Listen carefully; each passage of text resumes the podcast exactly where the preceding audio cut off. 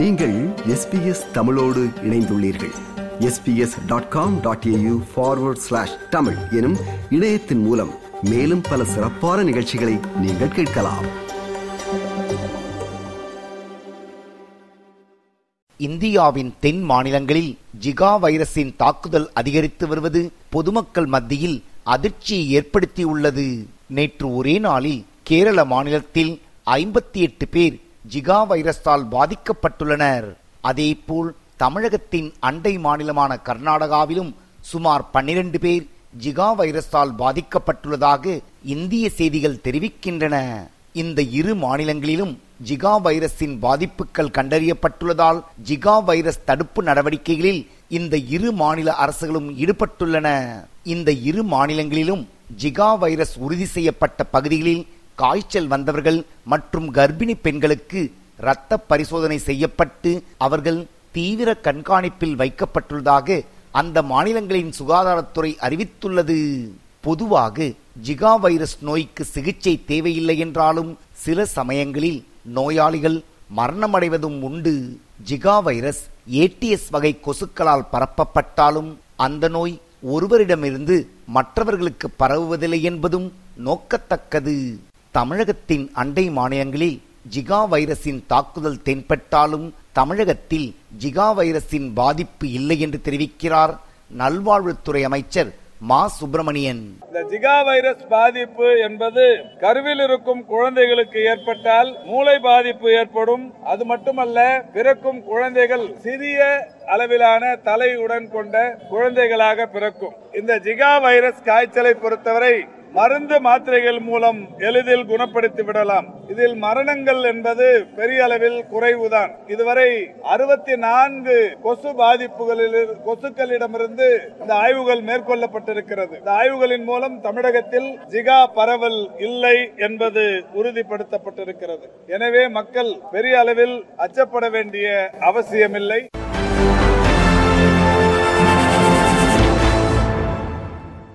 இந்த வாரம் தமிழகத்தில் சுமார் எண்பது இடங்களில் வருமான வரித்துறையினர் ஒரே சமயத்தில் அதிரடி சோதனைகளை நடத்தியது தமிழக அரசியலில் பரபரப்பை ஏற்படுத்தியுள்ளது.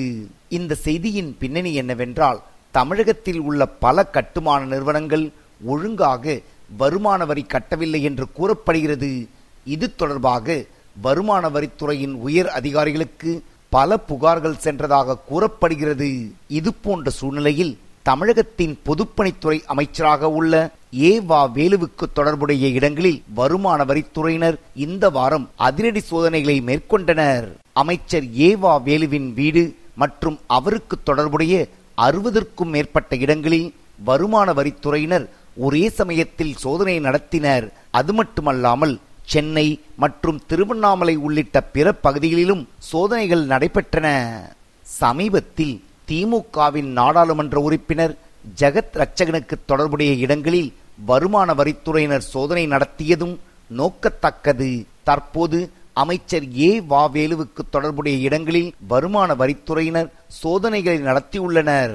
தொடர் வருமான வரித்துறையினரின் சோதனைகள் திமுக பிரமுகர்களிடையே அச்சத்தை ஏற்படுத்தியுள்ளதாக பார்க்கப்படுகிறது. வருமான வரித்துறையினரின் சோதனைகள் குறித்து தனது கருத்தை தெரிவித்துள்ளார் அமைச்சர் துரைமுருகன். ஒவ்வொரு நாளைக்கு ஒவ்வொரு நடக்குது அது மாதிரி இன்னைக்கு நடந்திருக்கு அவ்வளவுதான். அதை நாங்கள் ஒன்றும் பெருசாக எடுத்துக்கிறோம் மத்தியில் ஆளும் பாஜக அரசு எதிர்க்கட்சிகளை மிரட்டுவதற்காக வருமான வரித்துறையை பயன்படுத்துவதாக பல குற்றச்சாட்டுக்கள் முன்வைக்கப்படுவதும் குறிப்பிடத்தக்கது. வருமான வரித்துறையினரின் சோதனைகள் ஒருபுறம் இருக்கு. தமிழக முதலமைச்சர் மு க ஸ்டாலின் மலையக தமிழர்கள் குறித்த பேசிய பேச்சும் தமிழக ஊடகங்களில் முக்கிய செய்தியாக இடம்பெற்றது. மேலும் தமிழக முதலமைச்சர் மு க ஸ்டாலின் பேசிய பேச்சுக்கு பல்வேறு தமிழ் ஆர்வலர்கள் மற்றும் இலங்கை தமிழ் ஆதரவாளர்கள் தங்கள் வரவேற்பை தெரிவித்துள்ளனர். இந்த செய்தியின் பின்னணி என்னவென்றால் இந்திய வம்சாவளி மலையக தமிழர்கள் இலங்கை சென்று இருநூறு ஆண்டுகள் ஆவதை நினைவு கூறும் வகையில் இலங்கை அமைச்சர் ஜீவன் தொண்டைமான் ஏற்பாடு செய்த நாம் இருநூறு என்ற தலைப்பிலான தேசிய நிகழ்வில் காணொலி வாயிலாக தமிழக முதலமைச்சர் மு க ஸ்டாலின் உரையாற்றினார். இலங்கை நாட்டுக்காக தங்களது உழைப்பை வழங்கியவர்கள் மலையக தமிழர்கள் என்று பேசினார் தமிழக முதலமைச்சர். மேலும் மலையக தமிழர்கள் இலங்கை நாடு உயர உழைத்தவர்கள் என்றும் அவர்களின் ரத்தத்தையும் வியர்வையையும் காலத்தையும் கடமையையும் அந்த நாட்டுக்காகவே ஒப்படைத்தவர்கள் என்று பேசினார் தமிழக முதலமைச்சர். மலையக தமிழர்களின் அனைத்து பிரச்சனைகளையும் அணுகி துயர் துடைக்கும் பணிகளில் திமுக ஈடுபட்டு வருவதாக தெரிவித்தார் மு ஸ்டாலின். மேலும் மலையக தமிழ் மக்களின் நீதியும் உரிமையும் நிலைநாட்டப்பட வேண்டும் என்று பேசினார் ஸ்டாலின்.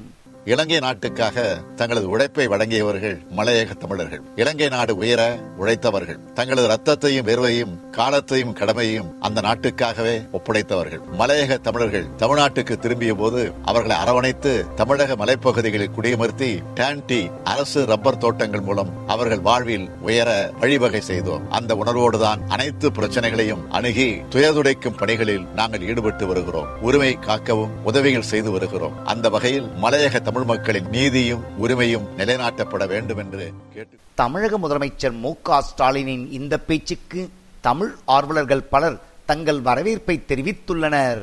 அரசியல் செய்திகள் ஒருபுறம் இருக்கு. தமிழகத்தின் பல நகரங்களில் நடைபெற்று வரும் ஹாப்பி ஸ்ட்ரீட் என்ற நிகழ்ச்சிக்கு பல்வேறு கண்டனங்கள் தெரிவிக்கப்பட்டு வருகின்றன.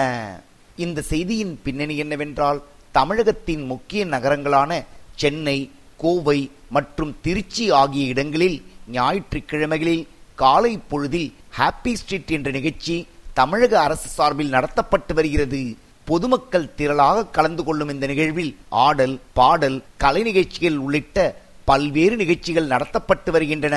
ஞாயிற்றுக்கிழமைகளில் முக்கிய சாலைகளில் ஹாப்பி ஸ்ட்ரீட் நிகழ்ச்சி நடத்தப்படும். அப்போது அந்த பகுதியில் வாகனங்கள் செல்ல தடை விதிக்கப்படும். அங்குள்ள தெருவில் carrom table tennis skating cricket kho kho என்று தங்களுக்கு எந்த விளையாட்டு பிடிக்குமோ அதை சாலையில் விளையாடலாம். அத்துடன் ஆடல் பாடல் நிகழ்ச்சியும் உண்டு. பல நகரங்களில் ஞாயிற்றுக்கிழமையன்று நடைபெறும் ஹாப்பி ஸ்ட்ரீட் நிகழ்ச்சியில் ஆயிரக்கணக்கான ஆண்கள் மற்றும் பெண்கள் உற்சாகத்துடன் பங்கேற்று வருகின்றனர். இது போன்ற சூழ்நிலையில் ஹாப்பி ஸ்ட்ரீட் நிகழ்ச்சிக்கு எதிராக கண்டனங்களும் தெரிவிக்கப்பட்டு வருகின்றன. இந்த நிகழ்ச்சிக்கு எதிராக தனது கடுமையான எதிர்ப்பை பதிவு செய்துள்ளார் நடிகர் ரஞ்சித். ஊருக்கு நடுவுல ஒரு ஹாப்பி அப்படின்னு ஒரு நிகழ்ச்சியை போட்டுட்டு அந்த இடத்துல பாத்தீங்கன்னா பூரா அரகர ஆடையோட சினிமா பாடலுக்கு நான் தவறு சொல்லல. உடற்பயிற்சி கூட இருக்குது அங்க எக்ஸசைஸ் பண்ண போங்க. நடன பயிற்சி இருக்குது அங்க எக்ஸசைஸ் பண்ண போங்க. நான் அதெல்லாம் தவறு சொல்லல. ஆனா யார் மகனோ யாரோடோ ஆடுவது. யார் பெண்ணோ யார் கூட வேணா ஆடலாம். அது ஹாப்பி அந்த அளவுக்கு ஸ்ட்ரெஸ் ஸ்ட்ரெஸ் போக்குறதுக்கு தெருவில் இறங்கி கூத்தடிக்கிறது தான் ஒரு நடனமா இருந்து அதுக்கு பல பாராட்டுகள் அதை தொலைக்காட்சிகளும் பத்திரிகைகளும் பயங்கரமாக சப்போர்ட் பண்றாங்க அதுக்கு. ஹாப்பி சண்டே மதுரையில் நடக்குது இங்க நடக்குது அங்க நடக்குதுன்னு அதுக்கு நிறைய பெண்கள் ஆடுறாங்க.